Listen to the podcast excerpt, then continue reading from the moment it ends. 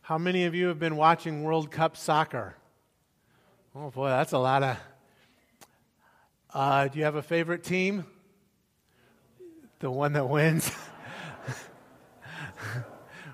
Brazil? I am not a soccer fan. I haven't watched any World Cup, but for those of you who are enjoying it, more power to you. I know this is a. Uh, this is like the world stage all over the place. I guess I am rooting for, who is it, the little country? Iceland? Iceland, uh, country that smaller than Rhode Island and in the final stages. So that's kind of fun. We are going through the book of Acts. And uh, the story that we will cover this morning, the passage that we will cover this morning, is actually uh, a continuation of where we have been for the, for the last several weeks. Starting in chapter 3, we read this story about uh, Peter and John who are traveling on their way to the temple, and they see this man who was uh, born lame from birth. He was born, uh, he could not walk, and Peter uh, uh, says to him, I don't have any money to give you. But what I do have, I offer it to you in the name of Jesus. Stand up and walk. And he gets up and he's uh, leaping around the temple courts. And the, and the leaders see this, and everyone recognizes that a miracle has been done, but they, but they do not like the way that it, that it has been done. And so they throw Peter and John in prison and put them on trial and say, Don't speak in this man's name anymore. Don't do any works in the name of Jesus. And Peter and John say, We cannot do that. We must obey God rather than man. And as soon as they are released, this is what we have. Our passage this morning is what we have uh, that takes place next. They go and they find their friends and they begin uh, to pray.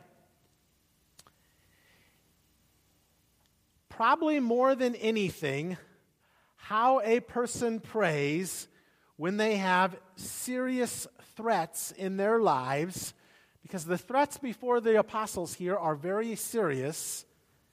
When they have serious threats in their re- lives, reveals what they really believe about God and who He is. Martyn Lloyd-Jones said, The ultimate test of our profession of faith is our prayer life. And so let me ask you, how is your prayer life? The ultimate test of our profession of faith is our prayer life. And I admire the person who, in the face of real difficulty, threats, be them financial or health or within their family or whatever that is, when they have real threats, I admire the person who is able to hope in God and not despair. I admire the person who has the strength to be able to f- pray in the face of those threats. And how the apostles pray in Acts 4 23 through 31 is a picture of how they view God. And how they pray challenges us for how we view the threats in our lives and how we ought to pray and how we ought to be motivated to pray to a sovereign Lord who is over it all. So let's look at this passage together Acts 4 23 through 31. And when they were released, they went to their friends and reported what the chief priests and the elders had said to them. And when they heard it, they lifted their voices together to God and said, Sovereign Lord, who made the heavens and the earth, and who made the sea and everything in them, who through the word of our father David, your servant, said by the Holy Spirit, Why did the Gentiles rage and the peoples plot in vain. The kings of the earth set themselves, and the rulers were gathered together against the Lord and against his anointed. For truly in this city there were gathered together against your holy servant Jesus, whom you anointed, both Herod and Pontius Pilate, along with the Gentiles and the peoples of Israel, to do whatever your hand and your plan had predestined to take place. And now, Lord, look upon their threats and grant to your servants to continue to speak your word with all boldness while you stretch out your hand to heal and signs and wonders are performed through the name of your holy servant Jesus. And when they had prayed, the place in which they were gathered was shaken, and they were all filled with the Holy Spirit and continued to speak the word of God with boldness. Let's pause ourselves for a moment and pray and ask for God to speak to us as we look at this passage together. Father God, we now ask that you would come and meet with us and, and just give us your word today from this passage.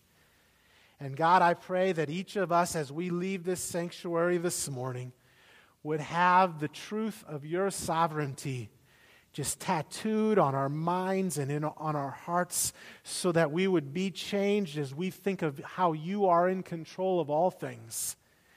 And so we commit this time to you in Jesus' name. Amen. The apostles begin to pray, and the first words that come out of their mouths are Sovereign Lord. That is how they address God. And so this morning we want to think about what does it mean that God is sovereign? Sovereign Lord. Sovereignty, if we were to give a very simple definition, means to have dominion over or to have control over. A king or a queen is called a sovereign because they rule over a land or over a country. And God is sovereign because he has control. One of the verses, one of the chapters that speaks of God's sovereignty in the Bible is Romans chapter 9. It's a classic passage to understand God's control, and it talks about predestination and it talks about these things. And I want to just read one verse from that passage that I love this, and, and I read this just for the image of it. Has the potter no right over the clay to make out of the same lump one vessel for honorable use and another for dishonorable use? See, I love the image of God's sovereignty uh, like that of a potter. My mom is an artist, and about every decade she chooses a new medium. Okay, so uh, used to be painting and now it's woodworking. But when I was a kid, she basically worked uh, with clay and she was and she had a potter's wheel and she would do for about 10 years she would do pottery. And I remember looking at my mom and I'm thinking, "Man, mom, you have very big biceps." Uh, I mean, my mom was strong during her clay period, and uh, because she was always on the potter's wheel, and it took a lot of strength to be able to form that pot in just the way that she wanted it. But you couldn't come into it, even, if, even with her strength, you couldn't come in like a wrecking ball and be aggressive and try to force the clay in the, in the way that she wanted it to go. But she had to be strong and yet gentle in a way to mold and shape it in just the way she wanted it to go. And I like that picture of God's sovereignty. God does not come in strong arming and forcing things like, uh, like a wrecking ball in one direction or another, but He is strong and He molds and He shapes so that His will is done, but it is done with compassion and it is done with care. And oftentimes it is more gradual than what we would like. But this is God's sovereignty working in his wisdom. And when we think of God's sovereignty this way, we have to keep in mind whenever we think correctly about God's sovereignty, we take into account the idea of human free will. Free will means that God has created mankind to have choices and to make decisions. C.S. Lewis argued that the greatest miracle of God's power, and thus the greatest testimony to God's sovereignty, was the fact that God created beings who possess the power to say no to Him. And so when the, when the apostles come before God and they begin to pray to the sovereign Lord, I imagine that they have tremendous amount of comfort in the fact that they know that God is sovereign over what they are experiencing. That God is con- in control, that things haven't flown off uh, the racks and, and are all messed up. And so now they begin to pray with this firm confidence that God is leading and guiding in the ways that He would have them to go. The threats before them are very serious. They have been told, don't speak or do ministry in Jesus' name. When someone tells you, don't do something, you have to consider the source, right?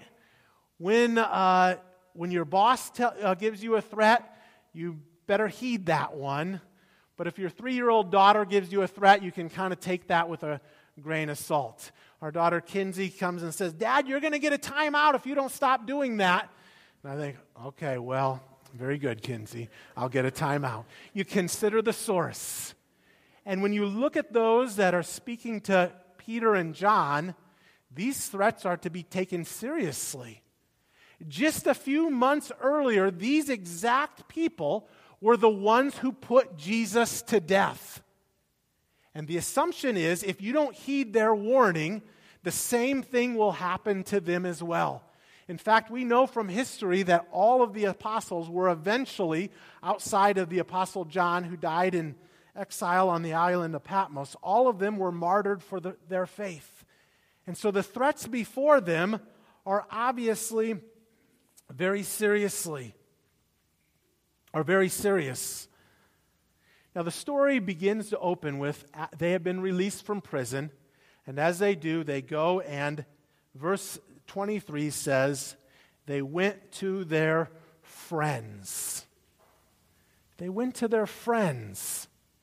They went to those that they loved and that they cared for and that loved and cared for them. And they reported what the chief priests and the elders have, had said to them. In other words, they just went and vented. When you have a threat in your life, is that not the natural thing to do? You get together with your friends. And maybe it is over the text message. Maybe you get on Facebook. Maybe you meet them for a cup of coffee. But in whatever mode that is, in whatever arrangement that is, you got to just spill your guts. And there is something very helpful about that, right? There's something healing about just being able to share what is really on your heart and the emotions that are running through your, uh, through your mind and through your heart. And I imagine that Peter and John shared about their fears and their uncertainties, their doubts and their frustrations. But in the midst of the openness and the honesty and the vulnerability, they began to be healed. But what they did next is very important. You see, it's very natural for us to vent, but it may not always be our natural tendency to then come together with our brothers and sisters in prayer. And it's good to find fellowship with one another, but what, we, but what our hearts ultimately need is to have fellowship with God as well. And that is what we see happening here. Verse 24 and when they heard it, when they heard all that had been done, they lifted their voices together to God. I just want to impress upon us the importance of this.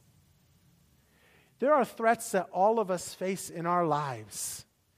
There is no, there is no threat that we should face completely on our own.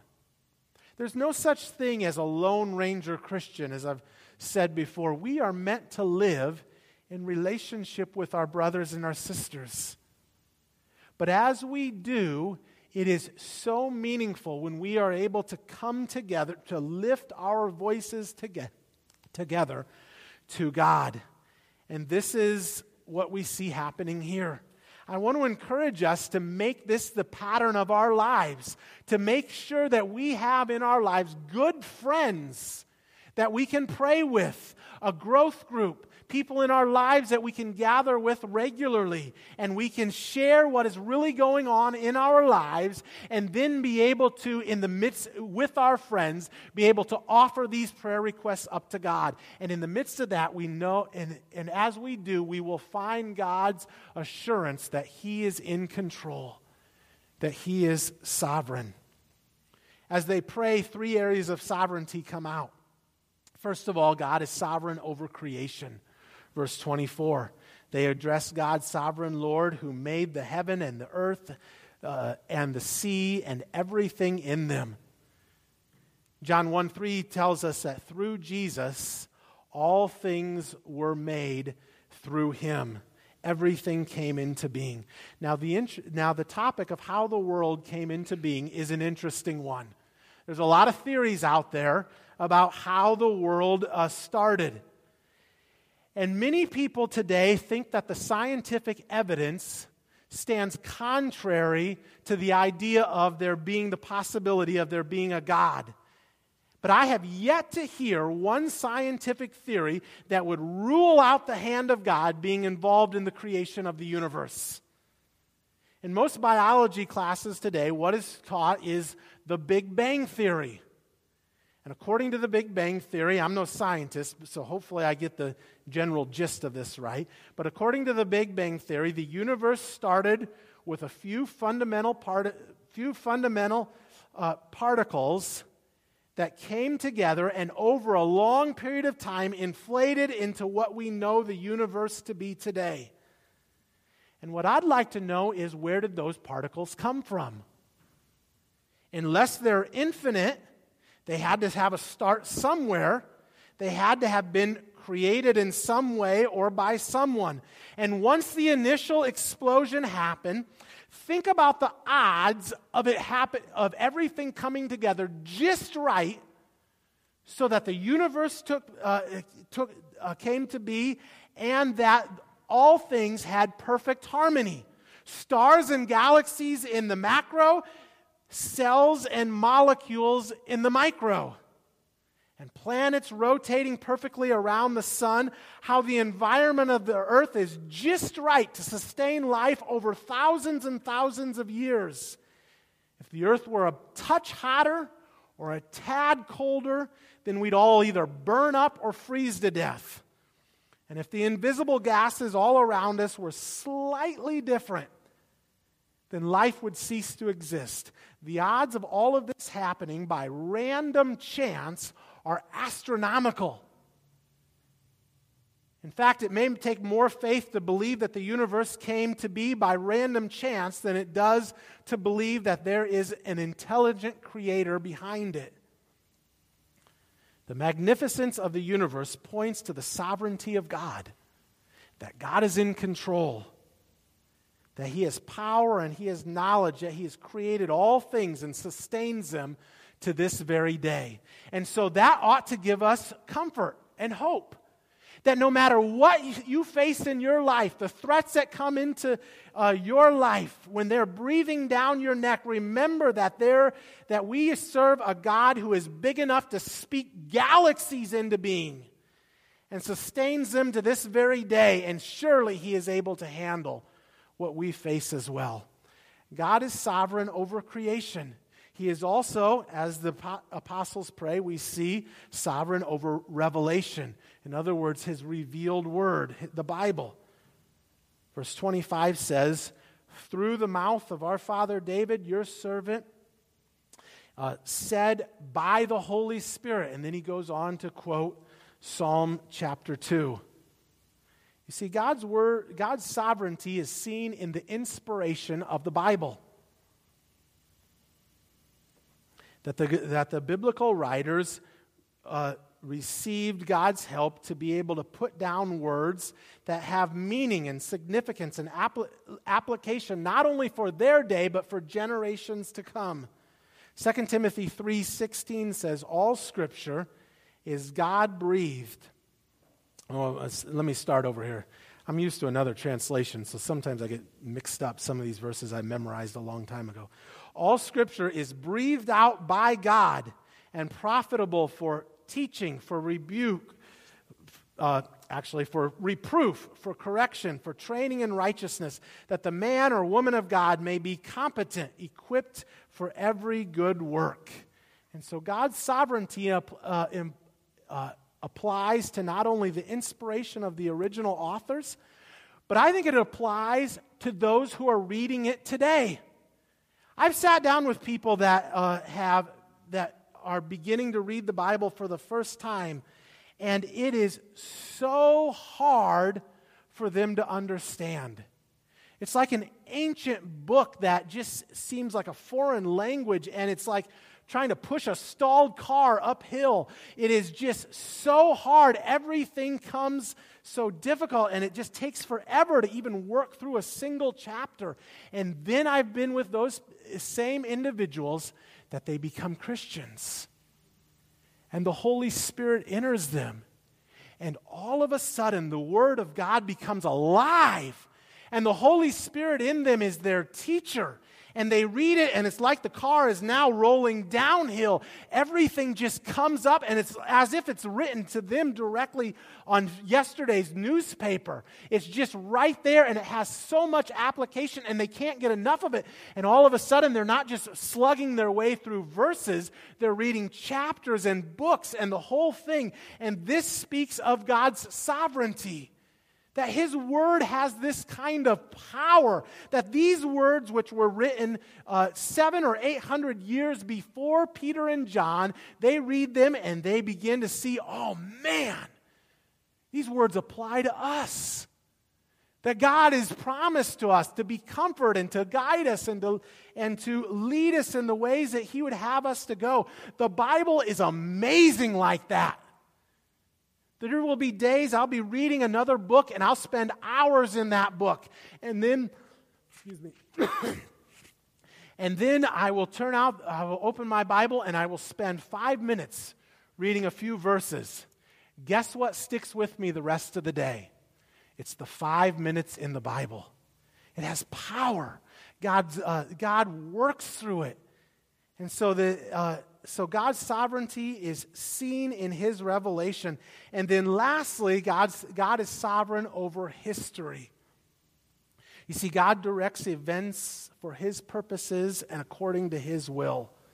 Look at verses 27 and 28 again. For truly in this city there were gathered together against your holy servant Je- uh, Jesus, whom you appointed, both Herod and Pontius Pilate along with the Gentiles and the people of Israel, to do whatever your hand and your plan had predestined to take place. You see, God can direct history so that His plan and His purposes are accomplished. And as the apostles pray, they find comfort in the fact that God is molding and shaping things, even the most heinous, horrific, evil act in the history of the world. That's what the crucifixion is.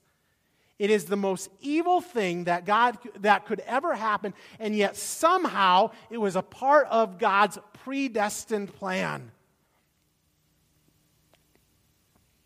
I'd like to pause on that point for just a minute because if we are to pray with real confidence in God's sovereignty, then we need to understand how God can use even evil things.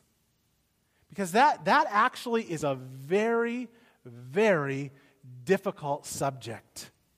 If we don't at least have some confidence in God's uh, ability, His ultimate will, then the fact that little children are abused and, uh, and taken advantage of will destroy our confidence in prayer. The fact that evil happens to people, even the fact that uh, disease and illness and sickness come into the lives of those who don't deserve it and they die from it, we will lose all confidence to be able to pray to a sovereign God. The greatest example of this is the crucifixion of Jesus. How can God be good if he allows evil to happen? These are really hard questions. As I said, the greatest act of evil to ever take place in the history of the world was the crucifixion of Jesus, the innocent, sinless Son of God. But yet, the prophet Isaiah said, Yet it was the, gets the wording here, yet it was the will of the Lord to crush him. Isaiah 53:10. It was God's will for Jesus to be crucified. On one hand, that's easy to understand. Like we know God's ultimate plan is for salvation and redemption. So, in that perspective, we think, yes, that's obvious.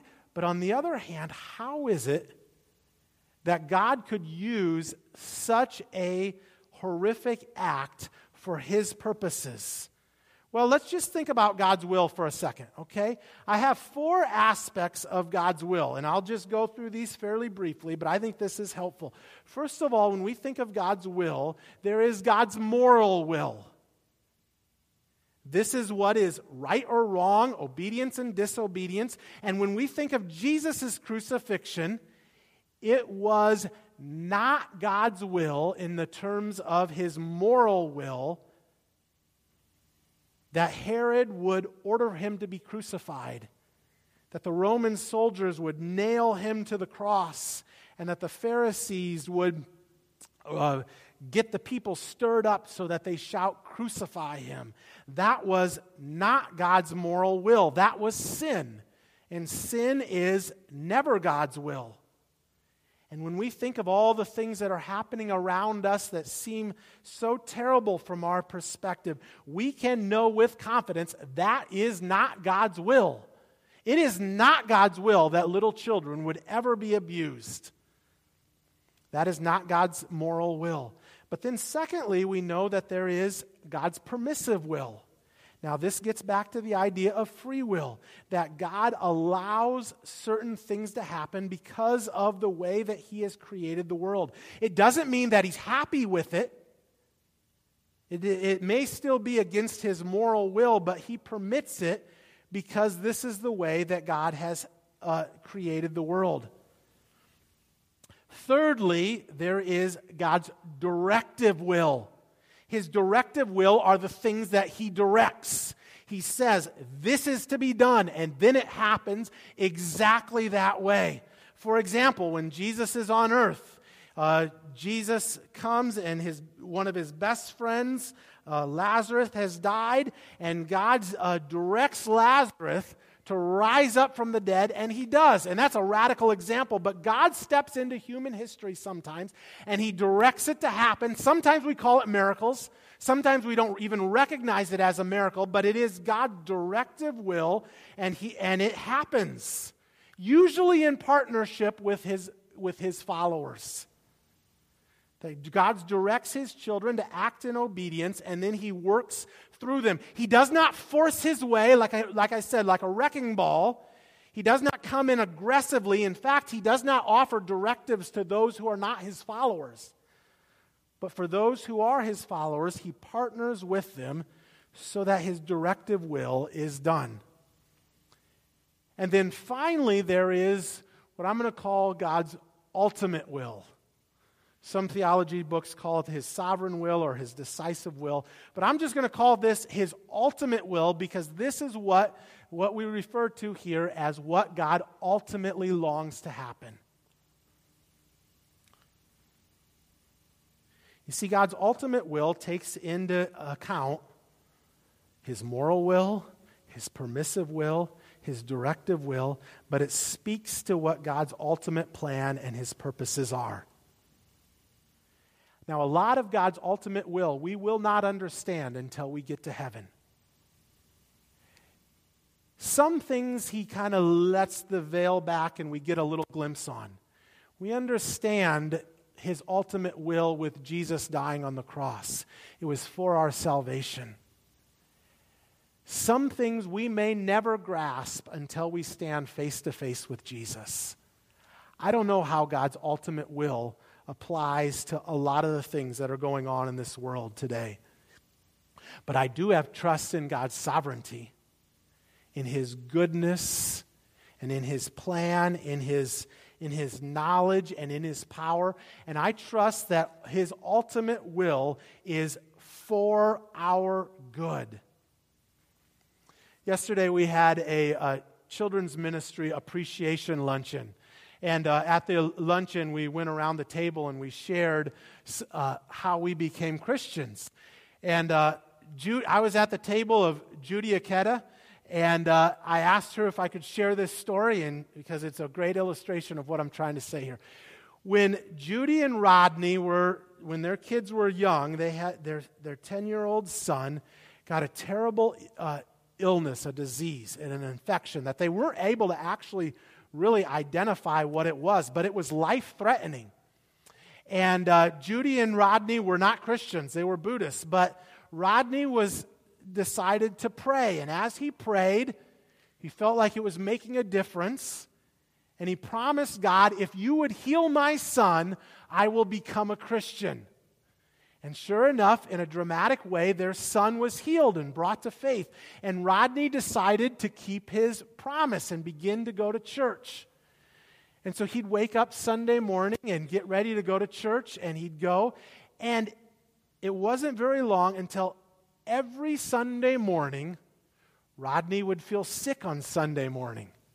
So sick that he didn't feel like he could drive, but he had made a promise and he was determined to go. And so he said, and so he would twist Judy's arm, drive me to church. I've got to get there, but I can't drive myself. And Judy had no intention of becoming a Christian or of, uh, or of going to church. But she, but she said, as long as I'm there, I might as well go into the service. And so she'd go in with Rodney. Now, I'm going to take Judy's words here. Judy said that this was Satan's work to make Rodney sick. Because, she, because Satan did not want Rodney to become a Christian. And I believe that. I believe that that was Satan trying to uh, hold Rodney back. But the amazing thing is that this act of evil was ultimately used by God to not only for Rodney to get saved, but Judy as well. And this is how God works sometimes. I don't understand it. I don't uh, see how everything plays out, but I've seen enough where even the most horrific things, even the things that are seem to be opposed to God's plan, God uses them to do a mighty work in the lives and the hearts of those that uh, in one way or another. And that ought to give us great confidence. You are going through something tough. You're going through something really difficult, and all of us are. That is part of God's plan. It may not be, the specifics may not be. I don't believe that uh, acts of disobedience or, or harm that are done towards people are ever part of God's moral will, but his ultimate plan will be accomplished. And so we can embrace everything, good and bad, as from the Lord, ultimately for our good. Past week, uh, I bought a couple bookshelves. This is going to be kind of a silly illustration, but I'm going to share it anyway because I think it's helpful. All right, I bought a couple bookshelves for Kinsey's room, our three year old, because I'm like, I cannot handle walking over toys anymore. We've got to have a place to put these somewhere. So I bought a couple big bookshelves and I assembled them and I put them in her bedroom. And Chelsea said, We're not keeping these bookshelves, they're way too big. And I was so frustrated, I stormed out of the house. Again, this is, this is, not, a, this is not an illustration to make Pastor Corey look good, all right? I stormed out of the, out of the house. I was ticked off. And the next uh, day, I got this picture of why don't we use one of the bookshelves as a header for the bed? And it worked out very good. Dawson came home from baseball camp. He said, I've lost my bat. I was like, Dawson, I've already bought you a new glove. You lost your glove. Uh, I've ar- we, you've already lost your baseball. How could you lose your bat too? That's the most expensive of it all. And, uh, and then I found out the next day as we're getting ready to go to camp, he actually had brought a bat home that looks exactly like his old bat, but it's an inch longer and an ounce heavier. And I thought, oh, wow, we got a free upgrade on a bat. I don't have to buy a new one next year. I give these silly illustrations because to me it drove home a point in my own mind. That these things that seemed uh, disappointing to us, they are actually for our good. And God does that all the time in our lives these things that are so hard and disappointing. We hear these the news about our loved ones and it disappoints us so much, but we have confidence in the ultimate plan of God in his sovereignty that somehow he will work all things together for our good. Nothing happens outside of his purposes. How that all works out in from the sake of God's perspective, I don't know. But I trust in the sovereignty of God. And God is extending to us an invitation to trust in His sovereignty, to enter into His paths of love. And His invitations are always for our good. After the apostles have prayed about God's sovereignty, they offer two requests, and I'll go through these requests quickly. The first request is they pray for strength. It says they pray for the strength to be bold in their witness, that they would not cave under the pressure of the, of this, the threats that have been given against them. And we pray for God's strength as well. That under the pressures of life, whatever those pressures may be, that we would find God's strength to stand tall. We need God's strength. And the ultimate battle that we face is the battle for our obedience. No evil plan can thwart God's ultimate plans. No evil power can thwart God's ultimate plans. But we can, by our diso- disobedience, move outside the moral will of God. Our obedience depends on availing ourselves of God's enablement for the Christian life. And if we do that, God will give us victory. And so we pray for God's strength to obey. The greatest enemy in our lives is not our circumstances, it is not wickedness or injustice in the world. Rather, it is our own proneness to disobey. D.L. Moody is reputed to have said that he had no more trouble D.L. Moody is reputed to have said he had more trouble with D.L. Moody than with any other person he had ever met. And I can relate to that. As a pastor, I would say the hardest person I have to pastor is Pastor Corey. I'm wrestling with my own sin, and oftentimes I am disappointed in how I reject the invitation to move into God's presence more and more. But we can find comfort in the fact that God's ultimately ultimate will has not been shaken or postponed. That God will never give up on us, and He continues to invite us in. And so we pray for strength to accept His invitation into the way of love and receive the joy that is found in His presence. And then, secondly, they pray for miracles. And we pray for the same thing. We pray for miracles of healing and of God's provision and the greatest miracle that can ever happen in the world is the salvation that takes place in a person's heart. That is a miracle of God.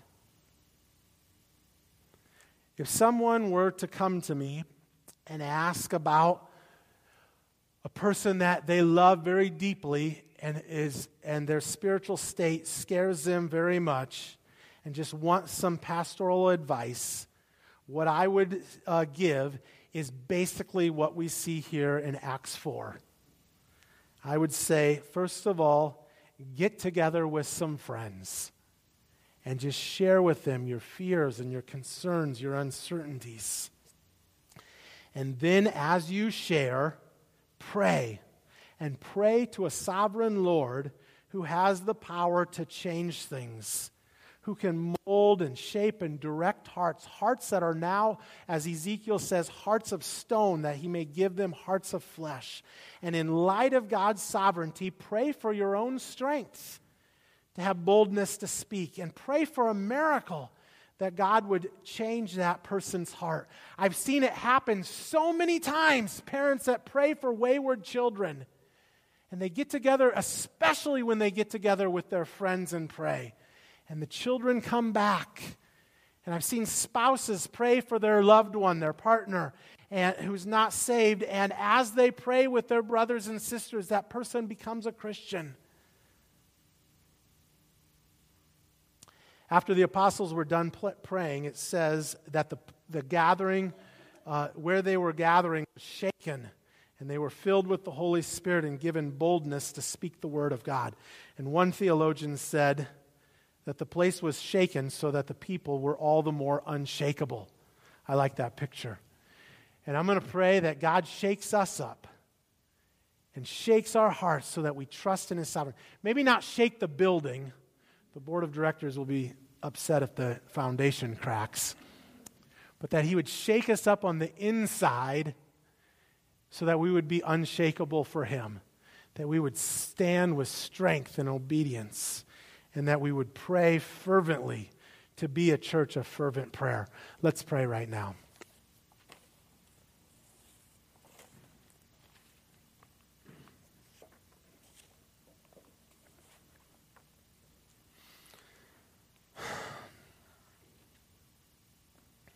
Father God, as we've gone through this passage, it's just reminded me of how easily I can get fearful and upset when faced with small things or big things. God, may you teach us to trust in your sovereignty, that you are in control. Help us have confidence in your ultimate will. That even when things happen that we know are against your moral will, things that you have permitted to happen, we trust that somehow they are part of your ultimate will. That these things are really for our good. And so, right now, God, even in the quietness of this sanctuary, we just pause to place ourselves under your care. We come before you as you are our Heavenly Father. And we lift these threats that are in our own lives or in the lives of those that we love. Right now, we just place them at your feet.